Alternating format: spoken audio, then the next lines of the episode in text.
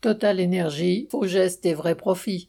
Après avoir annoncé près de 20 milliards d'euros de bénéfices du groupe Total Energy en 2022, son PDG, Patrick Pouyanné, s'est senti obligé de faire un petit geste en direction de l'opinion publique. Il a alors multiplié les interviews pour expliquer qu'il était à l'écoute des difficultés des Français et envisageait une nouvelle ristourne, un geste dans ses stations-service. Vendredi 24 février, le geste en question a été annoncé en grande pompe. Le litre sera plafonné à 1,99€ jusqu'en décembre 2023. Et Pouyanné et ses admirateurs au gouvernement n'ont eu de cesse depuis de vanter ce geste présenté comme un bienfait. Rappelons que le précédent entre guillemets geste de Total Energy, avec une ristourne de 20 centimes par litre de carburant jusqu'en décembre 2022, ne lui aura coûté que 550 millions d'euros, soit à peine 3% des milliards que la guerre et la spéculation sur les prix de l'énergie lui ont permis d'encaisser pour l'année 2022.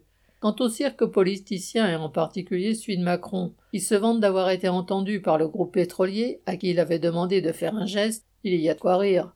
Surtout avec un prix moyen de 1,84€ le litre d'essence à l'heure actuelle. L'annonce n'a vraiment rien de spectaculaire.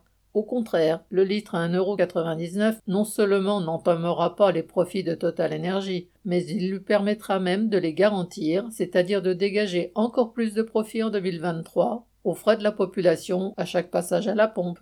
Marlène Stanis.